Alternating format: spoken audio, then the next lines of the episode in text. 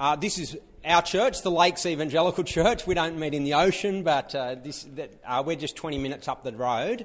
And so, what I'm going to do, we're a daughter church of EV. Uh, and so, I want to tell you our story and draw some lessons along the way for what uh, we've learnt. Uh, and then I've also canvassed about a dozen other people in mother daughter church relationships. And I've, I've, I've pulled together a whole lot of advice from a range of people that I'll hand out to you at the end because you'll, you'll have my perspective, um, but then I'll also get a whole lot of um, other ideas from other people. Uh, we'll be able to sort of field questions um, and, yeah, see where it goes. So, um, yeah, hopefully it'll be helpful. So, uh, to start with, just um, flick up there on the. This is the Central Coast. Um, so, the Central Coast basically, you start down at the Hawkesbury Brisbane Water. This is the Tuggerah Lakes lake system.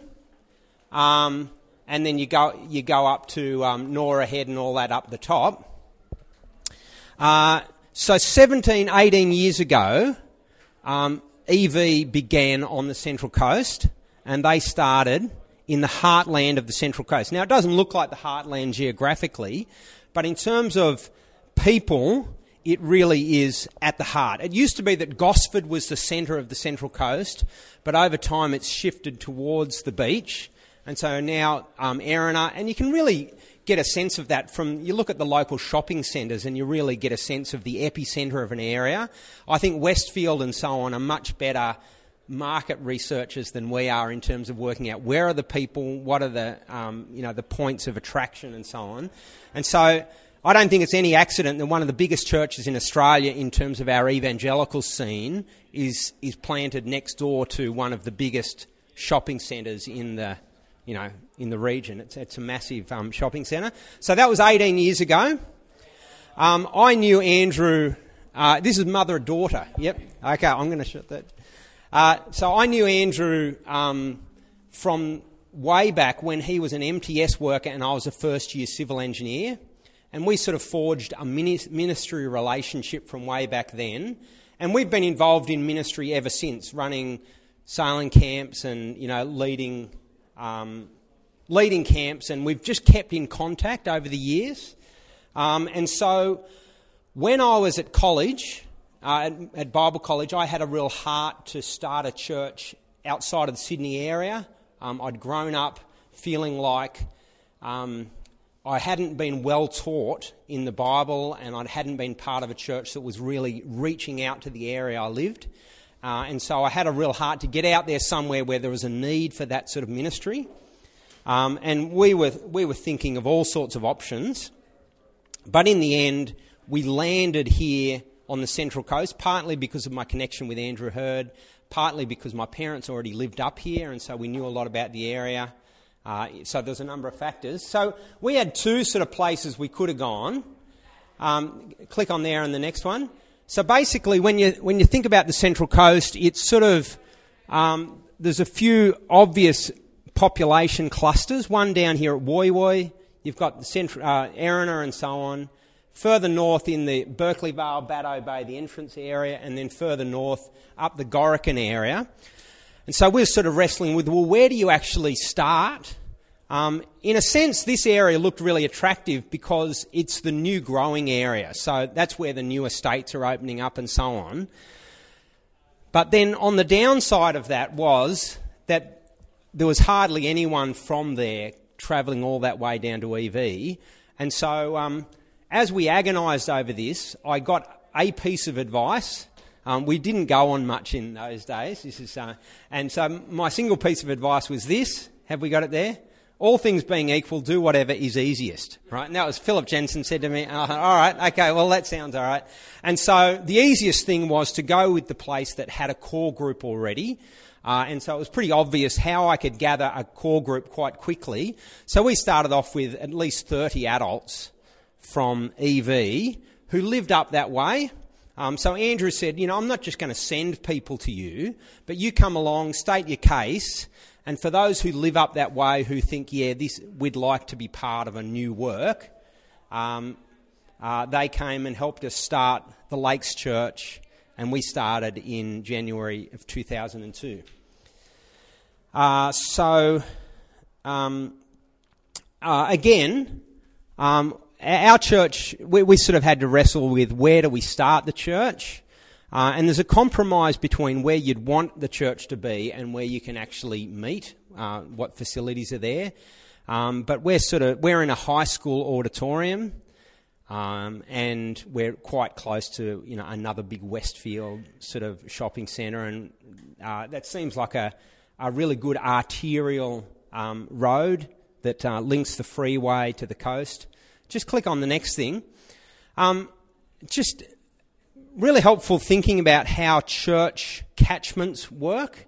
Um, this is something that, again, Philip Jensen helped me with quite a bit, and that is that when you think about, you know, here's, the, here's EV and here's the lakes, you sort of think about a catchment as being a circle around, a radius around where you start your church. But the catchment is much more dependent on psychologically how people. Oh, you beauty. All right, there it is. Okay, thank you. Um, so, so you think, yeah, you think about a circle with a radius around here, but uh, catchments of churches work much more in terms of the gravitational pull. Like, so you look at Sydney City. Um, if you plant at Parramatta, you won't get people coming from Ashfield equally as coming from Penrith. You're much more likely to have the outlying areas coming into you, but people don't travel out of the city. Uh, and so that's pretty well was proved right in terms of the catchment that we had, um, which was basically everything close to us and further north uh, were the people we picked up on. Um, So uh, in 2001, I gathered a core group, um, and lots of them were EV, from EV, but some of them, you know, were moving up at that time. They'd heard through the networks that uh, we were starting, and so we started to gather with this group. Uh, that was an exhausting time because I wasn't living here. I was living in Sydney and just travelling up once a month originally, and then once a week. Uh, and as it got closer and closer, really quite uh, taxing. I can remember, you know, having to stop halfway down the freeway a few times and having a sleep on, uh, before I sort of arrived home. Um, you know, you kick off a church like this in an area that's not got a strong evangelical presence, so it certainly didn't, you know, uh, 10 or 11 years ago. Heaps of different theological backgrounds. So many people come to your church wanting to influence church and wanting to have a, a, a power role within church. And so those early days are hard work because you've really got to hold most things to yourself. You know, you want to move to the matrix as soon as possible, but you realise, I don't know who I can trust here, who I can actually. But, you know, here's one of the benefits of having a core group from a church like EV is that you have a group who do share the DNA of, uh, you know, evangelical, you know, understood predestination, understood a philosophy of ministry that was uh, quite similar. Um, and yeah, I just want to say I, I have loved planting a church. Um, I find it really refreshing. I love that people choose to join our church rather than feel like this is the church I've always been to. I, I feel for my friends who are in churches that are established. Like, I understand you've got to do both, but I really feel for them because for some of them, they've got people in their churches who hate them or don't want them there or don't like them and they've just got to solve. You know, I've got people like that in our church as well, but in a sense, they've chosen to join and they have to put up with it where I'm not the new player in the mix. Anyway, I like that about church planning. Let me, let me start telling you what, what the seminar's about. I'm not going to use that because I've got too many things I'm juggling here. Um, so, I wanted to talk about the relationship between the mother church and the daughter church. All along, um, Andrew was really clear on expectations. Uh, so they were happy for me to come along, announce the church plant, uh, and any of their members that wanted to come along and join us were welcome to do that. Um, and at the level of financial support, they would give some financial support. But again, Andrew was really clear. He said, if things don't go well, you've got to be prepared to mow lawns for a living, right? And that's a direct quote. So this is his conversation of trying to settle my nerves and all that sort of stuff. If things don't go well, you've got to be prepared to mow lawns for a living. And so, I, like at, at, one level, that seems harsh, but I think it was really helpful to actually. Uh, there was no safety net here. Uh, Andrew was saying, you've actually got to make this thing work. And if it doesn't work, you've got to deal with whatever consequences. If you have a heart to continue this ministry, well, you've got to work out a way of doing it. Uh, so he's saying we're not going to be this endless backstop or safety net for you.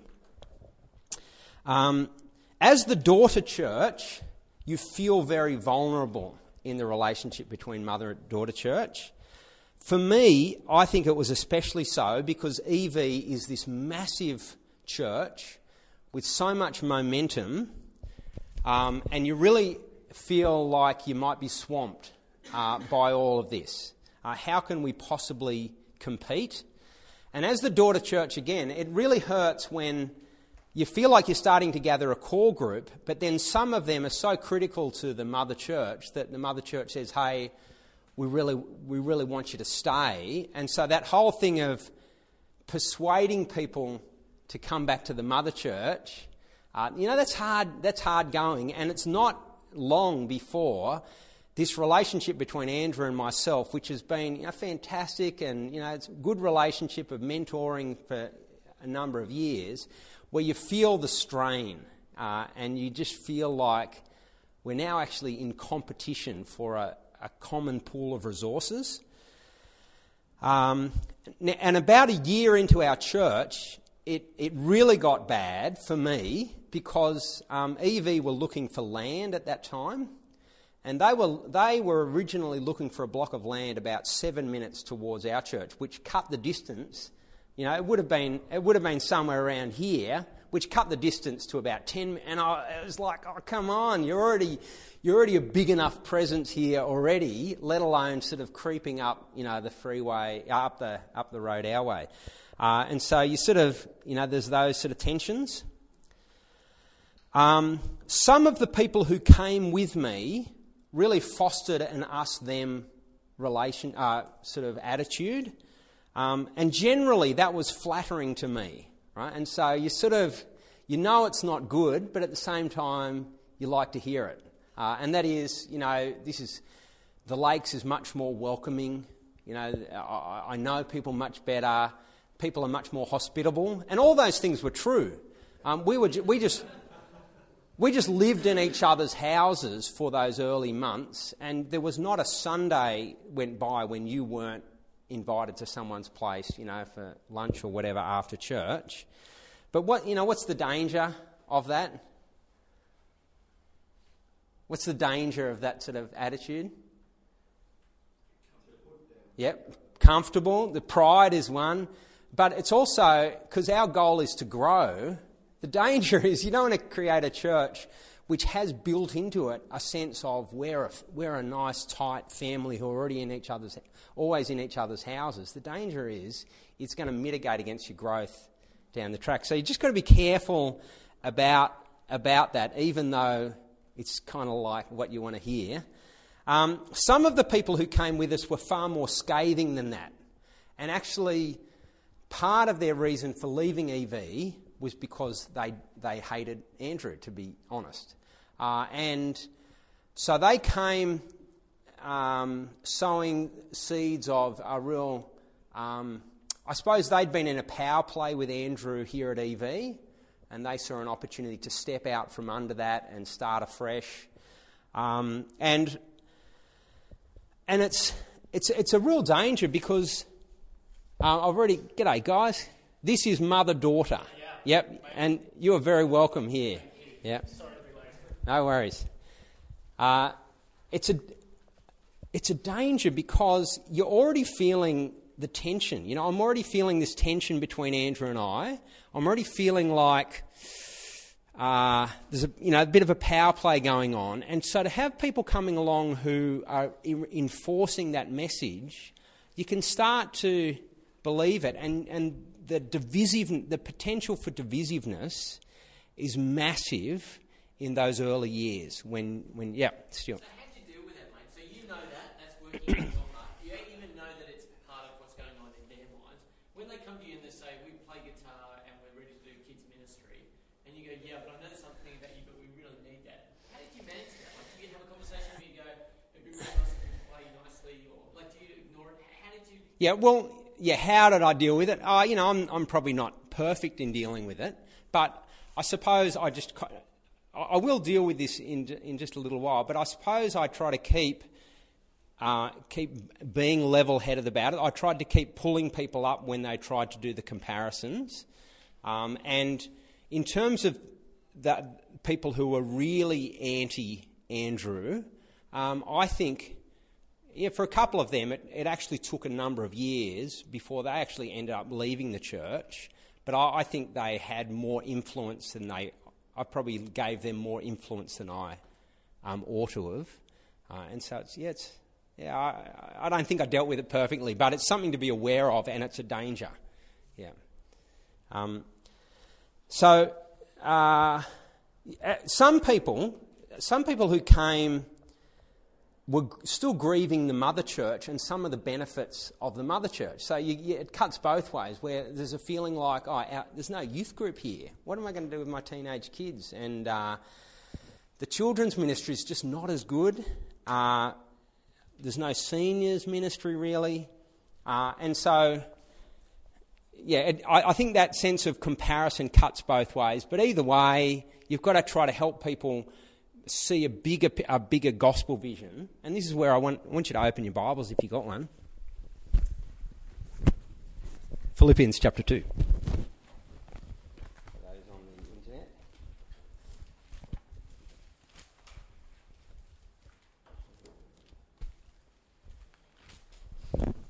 So Philippians 1, just, just listen as Paul describes uh, just the battle of ambition um, amongst his co workers. Now, I want you to know, brothers and sisters, that what has happened to me has actually served to advance the gospel. He's now in prison as he writes this.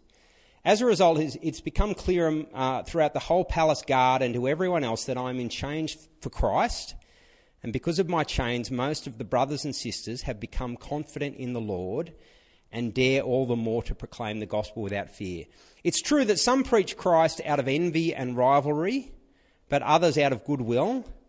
The latter do so out of love, knowing that I'm put here for the defence of the gospel. The former preach Christ out of selfish ambition, not sincerely, supposing that they can stir up trouble for me while I'm in chains.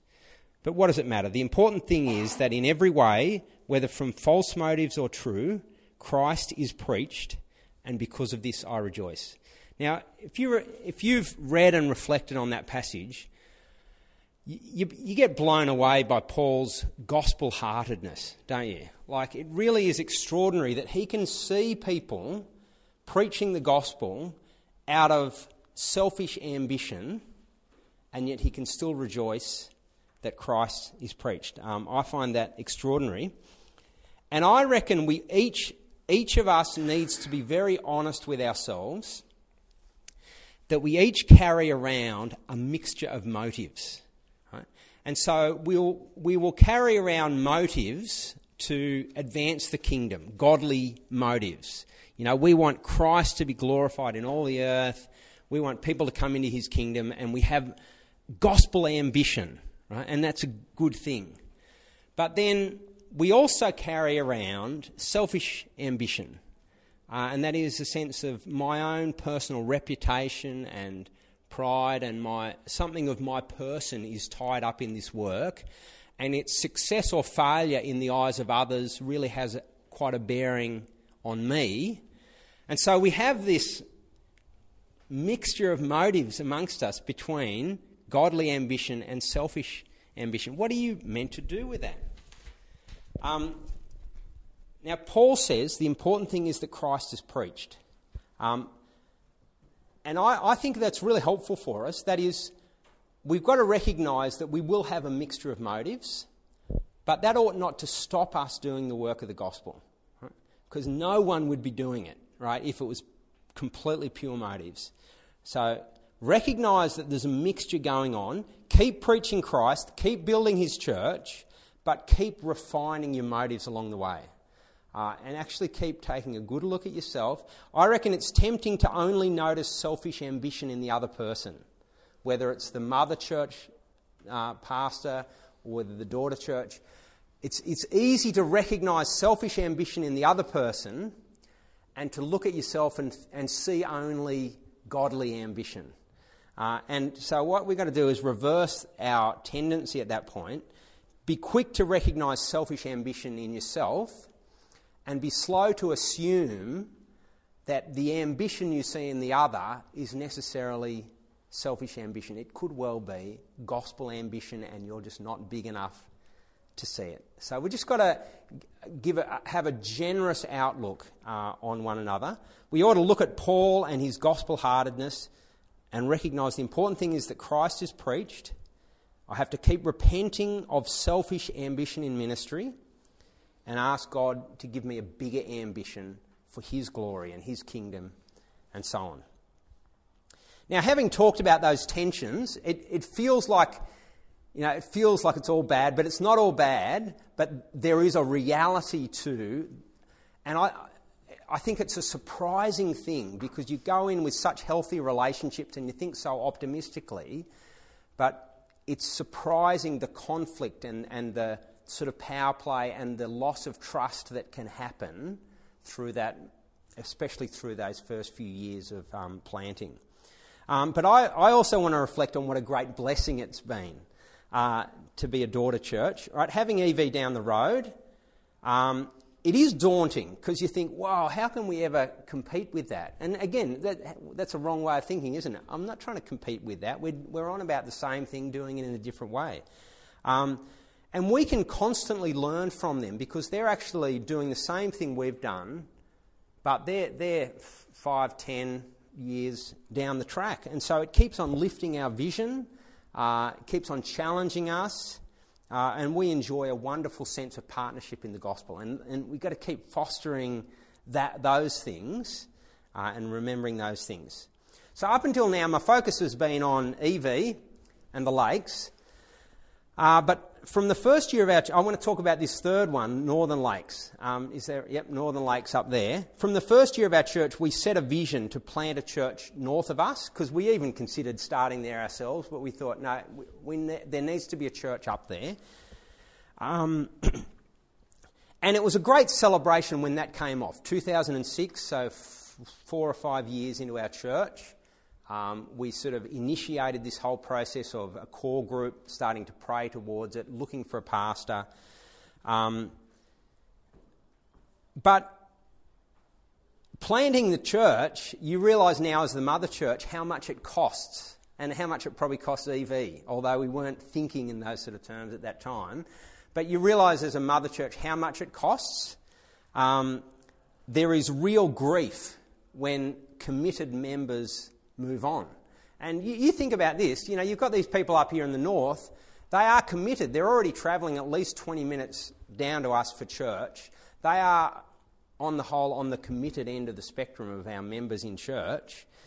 We've invested a lot of time and energy into these guys, and then they up and go, and there's a real grief in terms of relationships and so on. Um, and I think the mother church feels it more than the daughter church. Because the mother church is left with the grief, but that is, you don't have a new start. All, you got, all you're doing is rebuilding. Whereas the daughter church, you know, they have the grief, but they've got a new thing that they're involved in. And in a sense, that they're not dwelling on what they've lost. Here, here's just a new start. Um, so, yeah, I think it's costly for the mother church, and you need to be very uh, open eyed about that. Um, you lose committed people, you lose their money, their gifts within church life, and then also you're giving out money in terms of trying to support this new work. So, it will cost you being a mother church in this sort of relationship. Um, and it also had a, had an impact on us in terms of the catchment of our church. So earlier on, I talked about the catchment of our ministry looking something like that. Once we start Northern Lakes, um, the catchment looks something like that. Um, and uh, I've got to say, it, it, we really felt the impact of that. You know, we're in an area that's actually quite developed and it's not opening up new estates and all that sort of stuff. Northern Lakes is where the new, the new housing estates and so on are opened. And so we felt the cost even at the level of easy growth. Um, we knew that it was easy growth. You know, we were growing by 30% each year for quite a number of years. We start Northern Lakes and all of a sudden the brakes are applied. Um, so we knew that that couldn't last forever. We worked out by about 2050 we would have more people in our church than on the Central Coast if we continued to grow at that sort of rate. So, you know, we knew it was unsustainable, but it was, there was an easiness to it because we were just drawing on such a large area and we were offering something unique to that quite large area. So, you know, there's another cost, but it's a no brainer, isn't it? Because if you're thinking gospel growth and kingdom growth, it's just such a no brainer to make that decision because you can't evangelise a region where you're expecting people to travel 20 minutes or so, especially young families. You can't evangelise young families from 20 to 25 minutes away. Uh, and so, really obvious thing to do. And we've just got to keep remembering that following Jesus by nature is costly. And we've got to expect that those costs will be borne in a whole lot of ways, and including church life. Um, take up your cross and follow me is the basic call of discipleship. Uh, 2 Corinthians 8 Your attitude should be the same as that of Christ Jesus, who, though being poor, though, though being rich, gave himself and made himself nothing. Uh, for your sakes, he, made, he became poor so that you, through his poverty, might become rich. And so it's that great exchange of costliness that we need to imitate. And that's just the, the, the fundamental call on every Christian. And if we're not modelling that as pastors and leaders, uh, then something has gone wrong. Uh, we've got to be prepared for costly decisions. Um, any questions, comments up to that point? Yeah. Okay. I'll ask you tell me. Yep, no worries. I, I wanted to ask about the ongoing relationship between the two churches. So, for instance, Yep. Lakes. Yep. Um, so I'm from EV, so I've seen this happen sometimes Yep. where uh, people actually shift back and forth. So Mhm. we will get people who have come from Lakes for a whole host of reasons. And w- what does that do to the ongoing relationship between, I guess, you and Heardy, but also the churches, particularly when there's kind of negativity? Yep. In terms of ongoing relationship, it's really, really healthy. Um, personally, the hardest area I find is youth ministry, because the nature of youth ministry is a crowd attracts a crowd, and once there's a big thing going on in one place, it really does have a, a suck, you know, and pulls people from quite a broad area. And and parents are such these days that if their kids want to go to youth group, I don't care where it is, I'll just I'll just take the hit and and get them there. So we've I think we feel you know, with such a, a, huge and vibrant youth ministry, there can be that feeling of this is the thing. And we just, we're, we just deal with it and we just keep on chipping away. And uh, so that's the area where we feel it more than any, I think. Um, but we've got a really great relationship. Uh, you know, our churches uh, with Northern Lakes as well. I, I know Northern Lakes feel the same about our youth ministry. So it's ironic, isn't it? But they they're really struggling to have any sort of youth ministry where we, we've got, you know, 60 kids, you know, teenage kids coming along. So it's not, it's not, impo- it's not impoverished by any way. But what do you got here? You've got about 300, yeah. So, so anyone that comes to school down this way feels that pull over here. But um, anyway, so, and we've just got to keep managing those sort of, yeah, we do have an impact on one another. Um, yeah, so no, good relationships is is and I, I, love it. Yeah, it's terrific. Yep, up and back. How do you seek to change or to, to re-establish a new DNA in the lakes from EV and then in the northern lakes again? Mm. Um, yeah. Especially given that it's still roughly the same sort of coastal culture. Yeah. Yeah. So establishing a different DNA. Um, this is something. This is something that you know, I think is a real challenge. Um, the bottom line is you, your DNA is partly formed around the people who come and the people in whom you're ministering amongst. And for us, it, it surprised me just how different um, the Wyong Shire is. So once you, cr- you know, cross these mountains, you're into Wyong Shire, and demographically, much poorer area, much more single parent sort of families. You know, a quarter of the families are single parent families. It's a, it's a much tougher area. And aspirationally, if you have money on the Central Coast, you will gravitate down here. So, um, you know, in the whole Central Coast, there are working class people, but the professional, um, aspirational Central Coast all sucks down towards, you know, the Erina, Matcham, the beaches, all that sort of stuff. So we've got quite a different demographic in our church, and that is reflected in our ministry. So, so, um, I guess continue on was a struggle then for, for those planting in the group from EV moving north? Yeah, no, I, I don't think it's been too much of a struggle because they live there anyway. So this is the area in which they live. So some people want to move up the social ladder, so to speak. But most people are actually quite settled with who they are, where they're at, and the and the suburbs in which they're living, uh, and like that it's different, um, and not in a competitive sort of way. So yeah, I think it's, it, it's the DNA is formed around the suburbs and the people that come. Yeah, Paul. Did you like um, you might answer this too, but did you feel that you needed to create a new identity that was different enough, or I mean, just sort of thinking structurally about could a, a campus have worked up that way, or did you have to make the decision to go no, we need something that's Yeah, I've been thinking of asking Andrew that today, um, and that is if he was doing the lakes today, would it be a campus of um, EV? I don't know the answer because I, so I think that they've moved on in terms of their model of church. And when they planted down here in Woy Woy, they've gone a campus model. So I, I don't know what they would have done. Uh, but I'd like to know. um, yeah, yeah. So there's a, there's, a, there's a range of questions there that I'm, I'm not certain about. Would you have done it differently? Thinking, I mean, that's a bit of a broad question. Um, You had the option of doing a campus there from EV.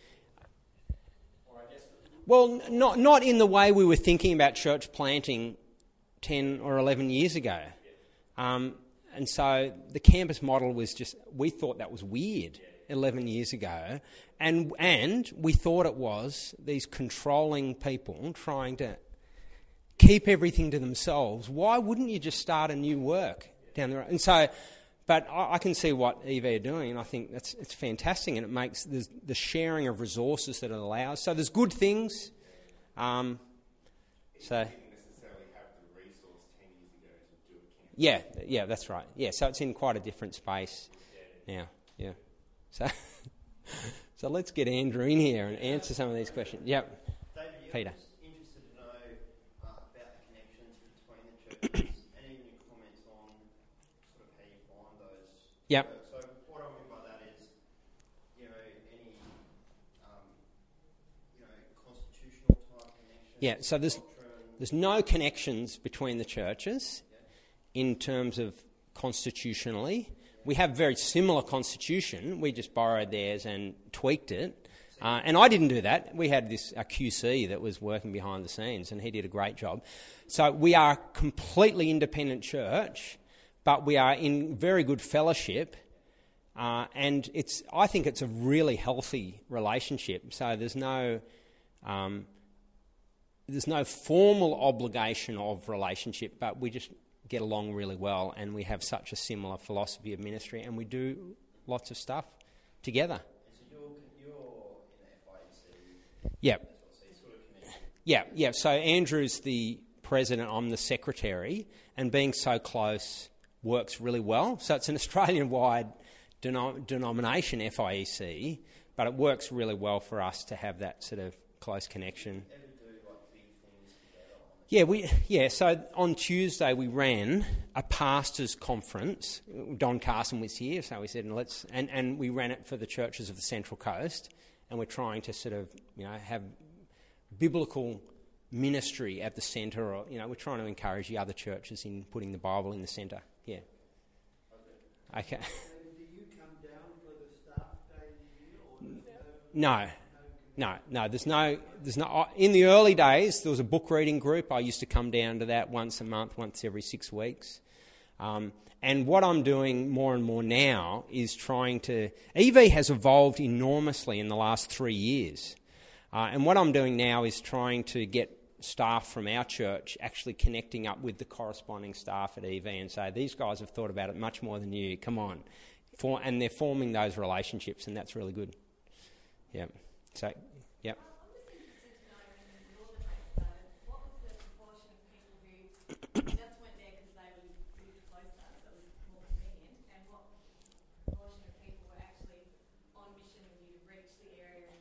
Yeah. It was purely geographic, completely geographic. But, but we try. But we we said we don't want you just to start a new work because it's more convenient. So we instilled in them a missional focus, but it just. But we were trying to be missionally focused here, you know, and so we. It, it made sense in terms of uh, it was a, an obvious seam that we could just tear tear the two churches apart and here's a group that live there. Let's teach them to be missional up in that area. Yep. So, uh, just something you said earlier, I'm not sure about the process, but um, was that group formed without there being a central person who was really called Yep. Yep. So it's quite different from um, when with EV, I came up and started trying to get, gather people to me, whereas with Northern Lakes, it was partly because I felt like you know maybe that could have been more could have been done there. Um, at, with Northern Lakes, I gathered a group. We, we had our hearts set on this happening, um, and we then found a pastor that could um, run with that group. So we sort of did a marriage. Yep. Stuart. You talked about the fact that you celebrated the long-term plan and then realised when you planted that. Yeah. So had that been part of what you've been talking about with the Lakes Church from the word Yeah? Yeah, we'd been talking about a church up in Northern Lakes. We'd even named 2006 as the date we'd like to do it. And, and, and so that was, that was another reason for celebration because we felt like, wow, we actually, because two years out, we, we didn't, it, was, it looked like it was going to be hard. But uh, we, we we were really excited when that happened. Yep.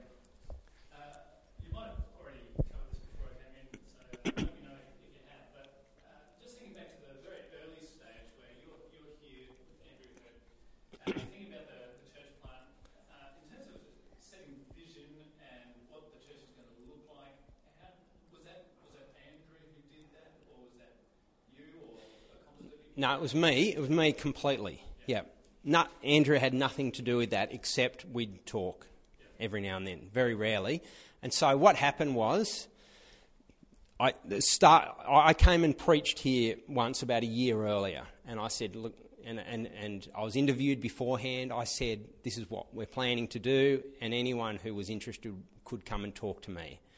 I then preached about six months later, and that was the only platform I had at EV Church. A couple of preaching spots. I wasn't regularly attend. I wasn't attending EV, so a couple of preaching spots, and a sense that people knew me and, and got to know about this thing and were excited about this church that was going to happen. But then from that six months out, I met up with that group every month and talked about the different M's. Uh, and so I did a study on each of the M's each month, and we talked about what that might look like in, in the new area where we were going. So I actually think there was something really, I think there's something helpful about me not being part of EV before we started. I think I see a danger when someone. I, I don't think it. I'm not saying it shouldn't happen, but it's more complicated when, say, someone from EV is sent to plant a church up at the Lakes area because so much more potential for influence and expectation. I know all these people, I can grab them all. Whereas um, I was a step removed. I th- anyway, I, I see situations of grief where someone's come out of a church and started the church 20 minutes down the road expecting that they'll just take all their mates and stuff with them, and then there's a whole lot of fallout relationally, much more than we ever had. Yeah. So are you planning another church, uh, another daughter church? Well, let me. Um, yeah, yeah, yeah. yeah. No, we're not. But um, let me tell you about another church. And uh, what I've called it is another church plant. Uh, and this is where I need to actually turn the microphone off. So, um, but, um, uh, what I've done is I, um, I canvassed a number of people uh, in terms of in mother daughter church relationships. And so I thought I'd just hand that out for you. Uh, and I'll talk through some of the comments that these guys have come up with.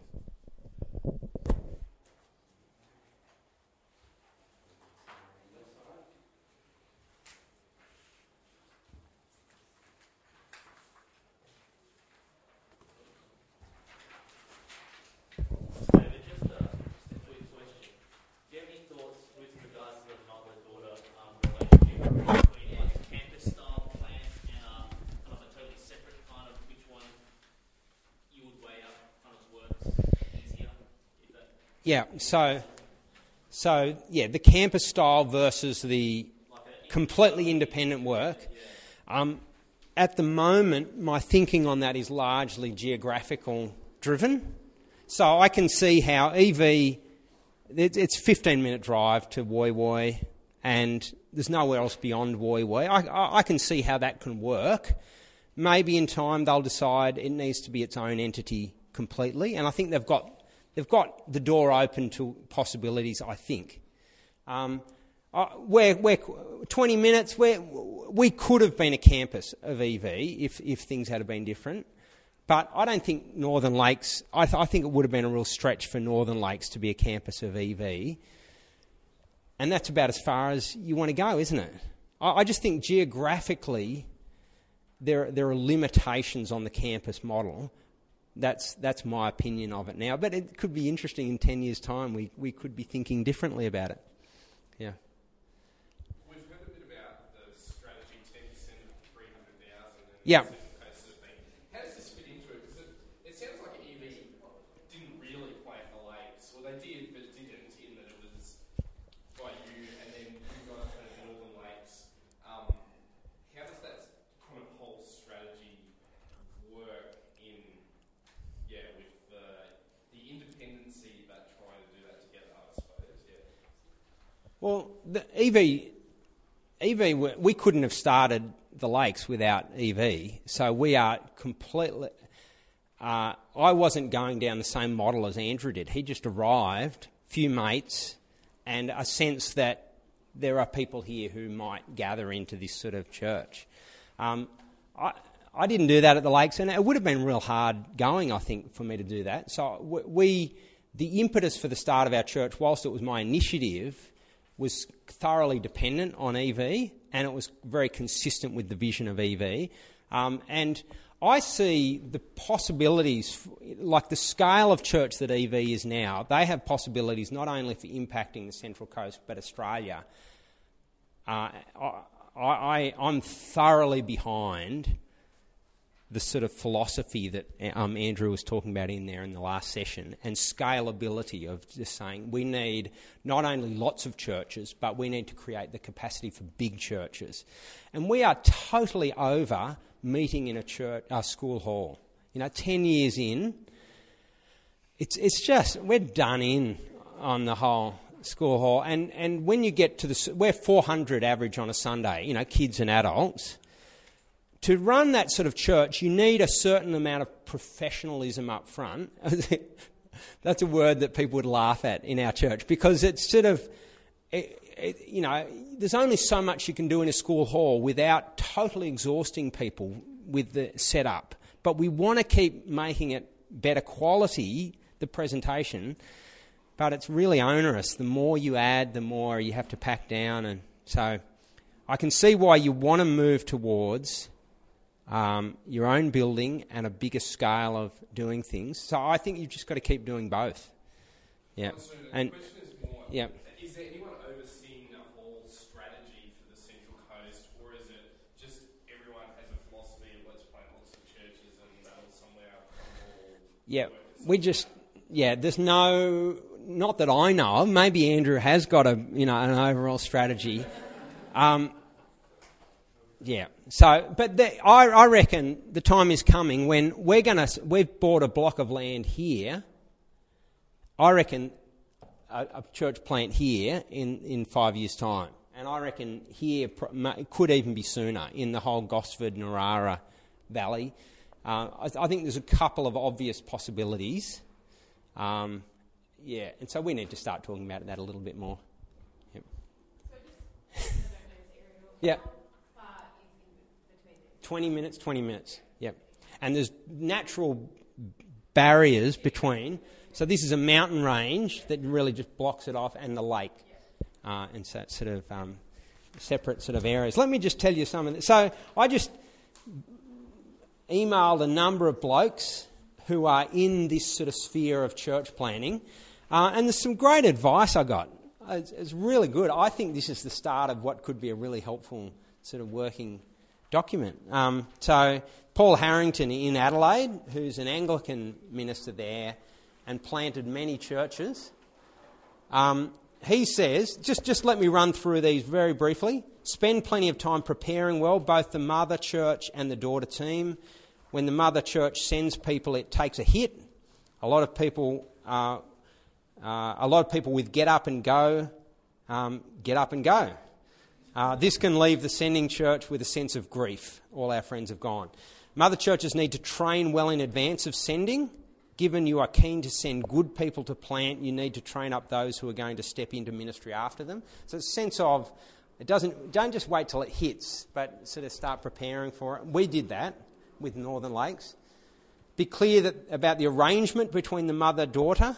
When everyone is passionately doing ministry, the fights will often be about autonomy, finance, and everyone who I wrote to basically that was their message be clear on expectations and communication.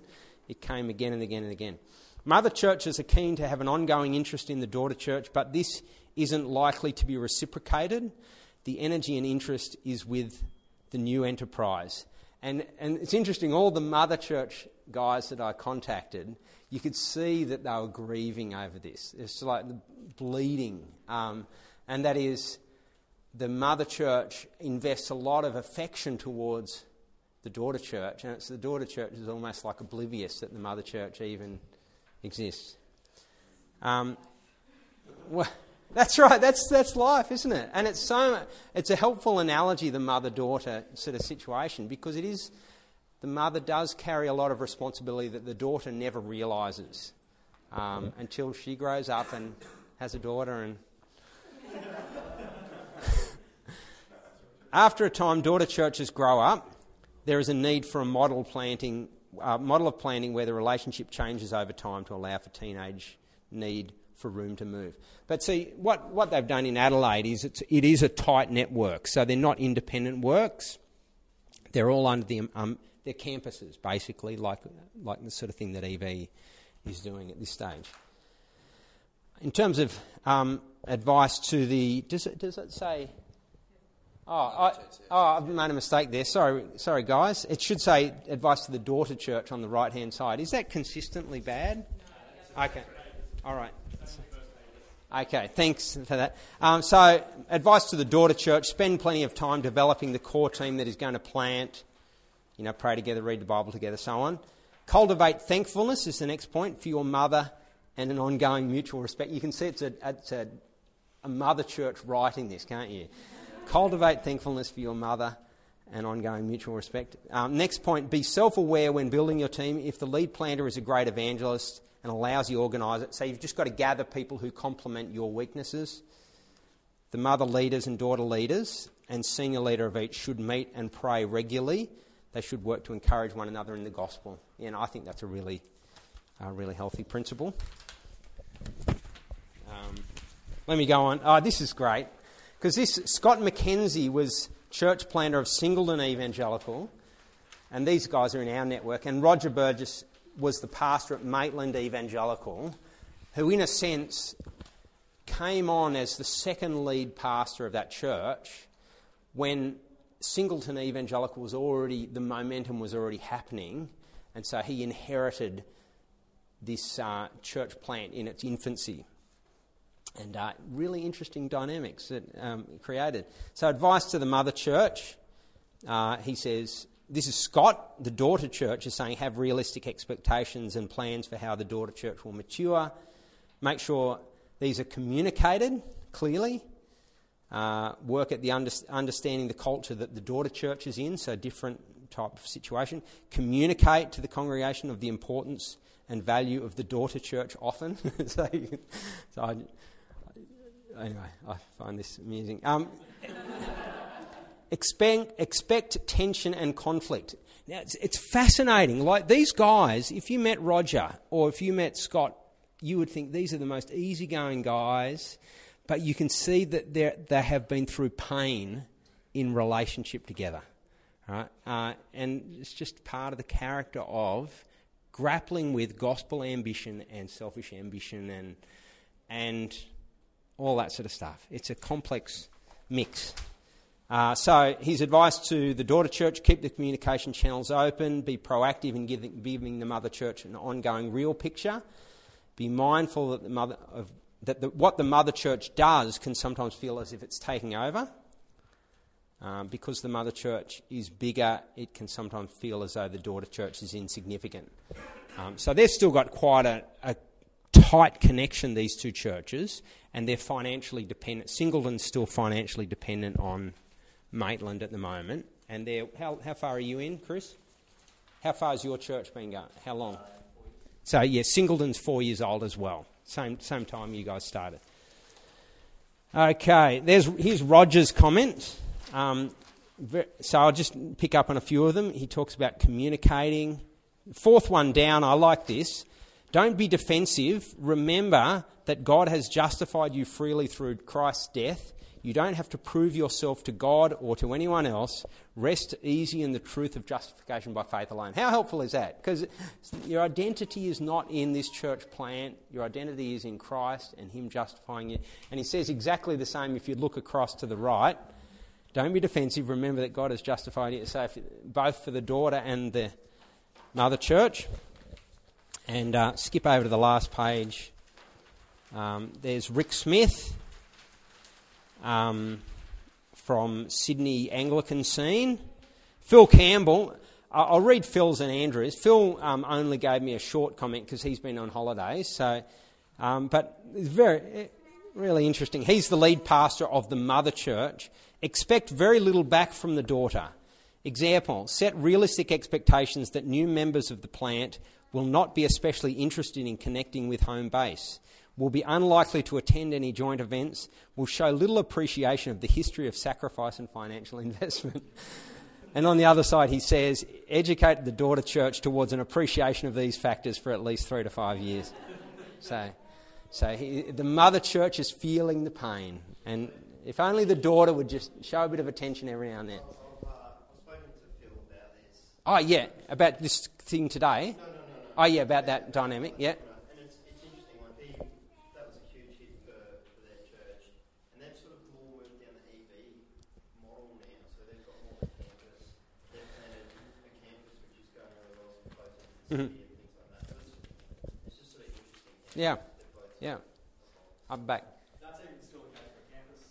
interesting, like he,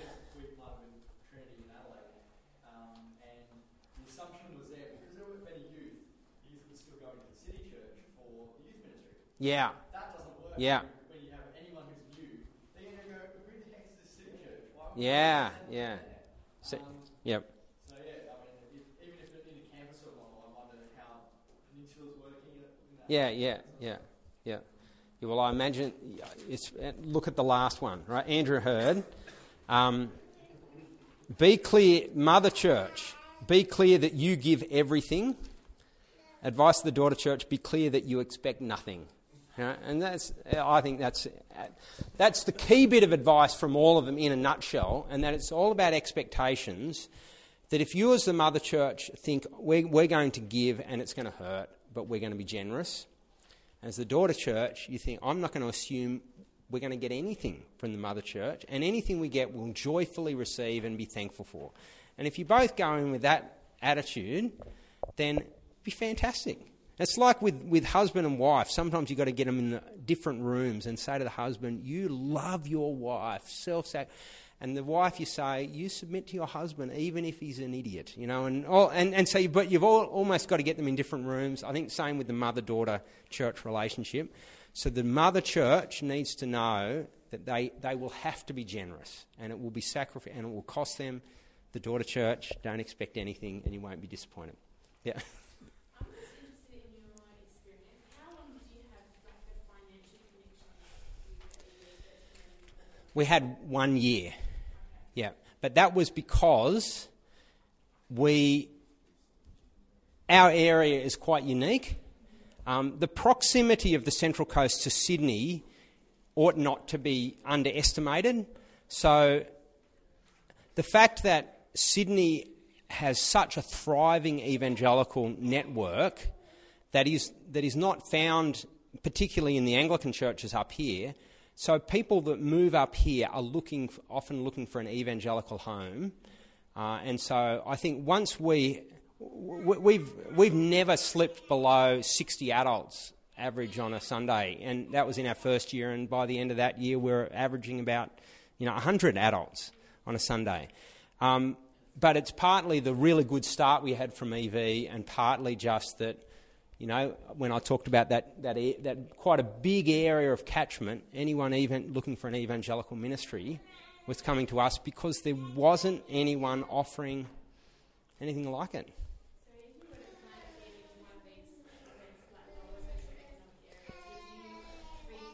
Yeah, yeah. I would. So if I was doing Wyong, we, we, I would do it as campus.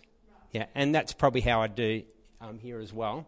Yeah, I think because because I think at least in the early days, I don't think they could be financially self-sufficient. And sorry, just because I'm not very clear on it, but as a campus model, is that an ongoing permanent financial sharing agreement, or is it? uh, I think I think it's those things are still being worked out, and I think it seems to me that they are under review as things develop and as we understand more about how the campus model works. So yeah, Paul. This is a bit of a loaded question then. Do you think, um, do you think people are turning to the campus model because most, most lead guys are a bit, bit control freaky and also um, you talk about the mother having all this hurt. Do you think people are s- turning to that model to maintain control and to lessen the pain or, or Well, you is s- it yeah. just a different Well, you certainly wouldn't want that to be the case, would you? No, no. So you wouldn't. You wouldn't want people turning. I'm just repeating for the sake of this. You wouldn't want people to be turning to the campus model to to minimise grief and to maximise control.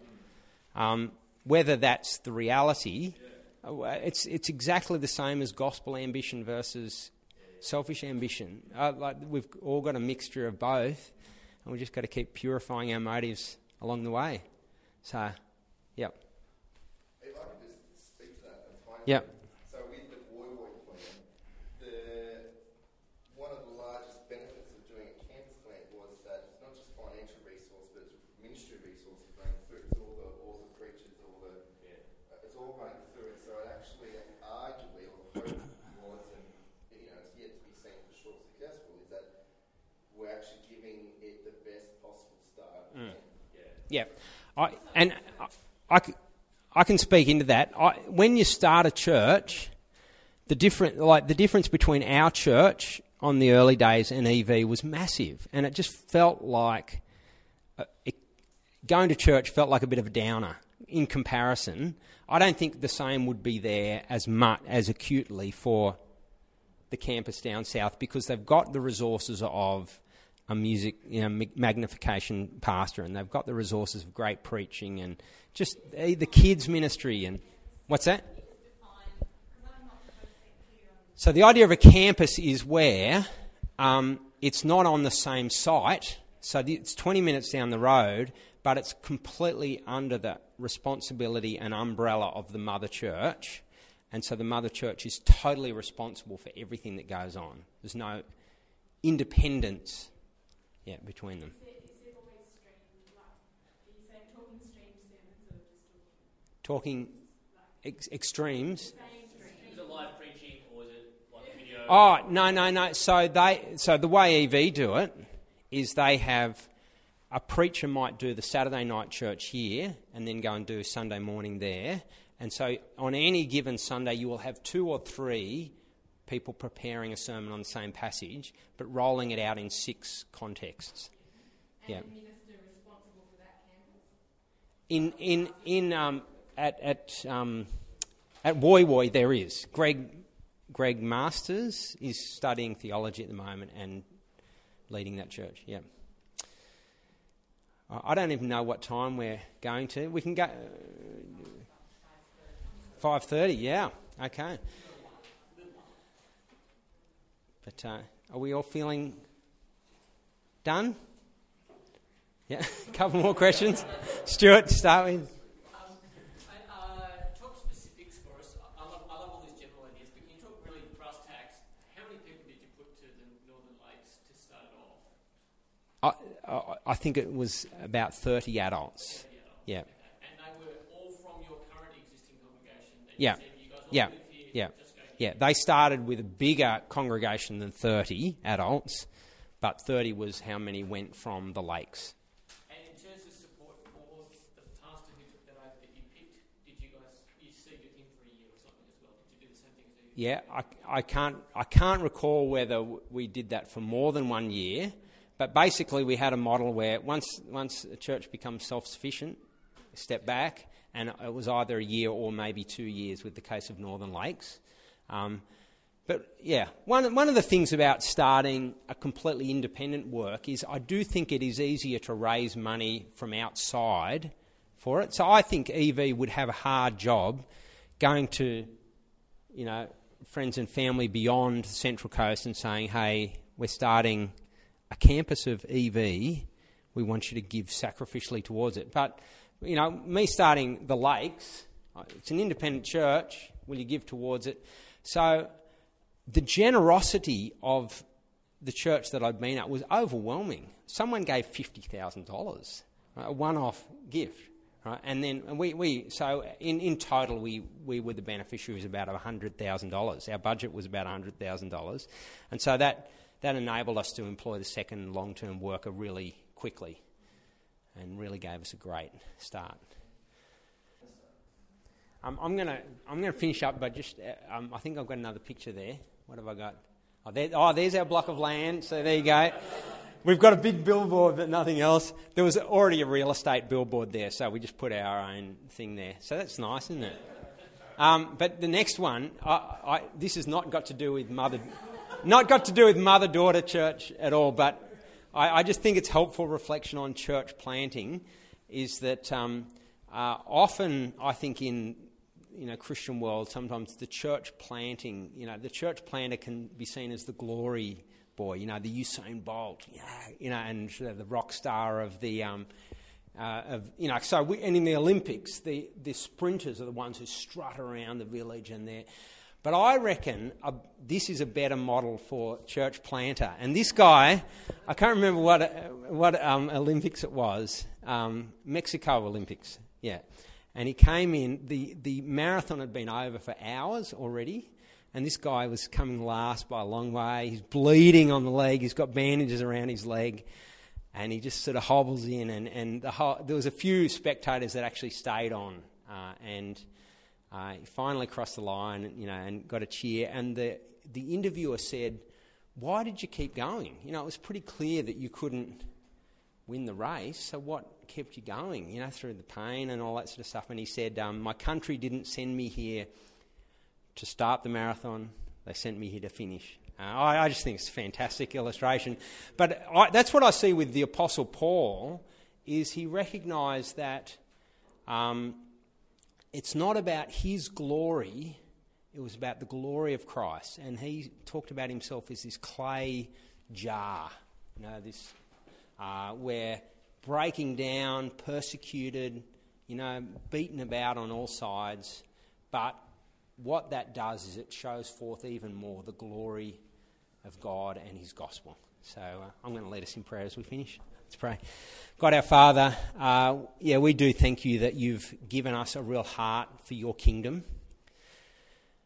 But we know that in amidst that gospel ambition, uh, there is also selfish ambition. And Father, sometimes we're even blind to it ourselves.